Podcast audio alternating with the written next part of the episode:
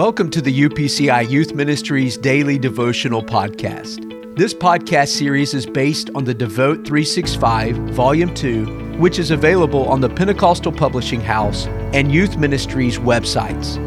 It is our desire at Youth Ministries to see you grow in your personal relationship with Jesus Christ through your daily time with Him. Remember, your daily devotion matters. December 17th, entitled, Come and See. Today we'll be reading John chapter 1, verses 46 through 49. And Nathanael said to him, Can any good thing come out of Nazareth? Philip said to him, Come and see. Jesus saw Nathanael coming toward him and said of him, Behold, an Israelite indeed, in whom is no deceit. Nathanael said to him, How do you know me? Jesus answered and said to him, Before Philip called you, when you were under the fig tree, I saw you. Nathanael answered and said to him, Rabbi, you are the Son of God, and you are the King of Israel. Read John 1 and 46. Can you hear the sarcasm in Nathanael's voice when he said, Can there any good thing come out of Nazareth? Think about a place where you would never want to live. Maybe you even feel sorry for the people who do live there. That's how Nathanael felt about Nazareth. He was skeptical of Philip's claims because of the location tied to Jesus' name, Jesus of Nazareth.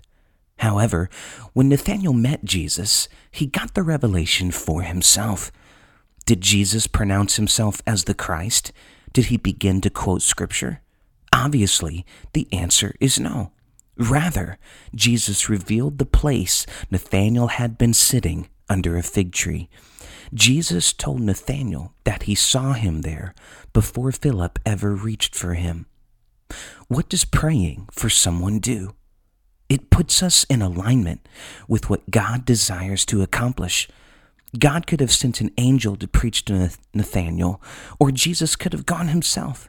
Instead, God chose to use Philip, a man with a burden, to share what he had found with a friend. Let that describe us today. Would you pray with me? Lord, let my prayer today be in agreement with what you desire to accomplish. Forgive me if the majority of my prayers have been selfish and not focused on advancing your kingdom. You know those who are ready to hear your gospel. Let this prayer precede my witness to them. Thank you for setting aside time to invest in your relationship with Jesus Christ. Time spent with God and His Word is never time wasted.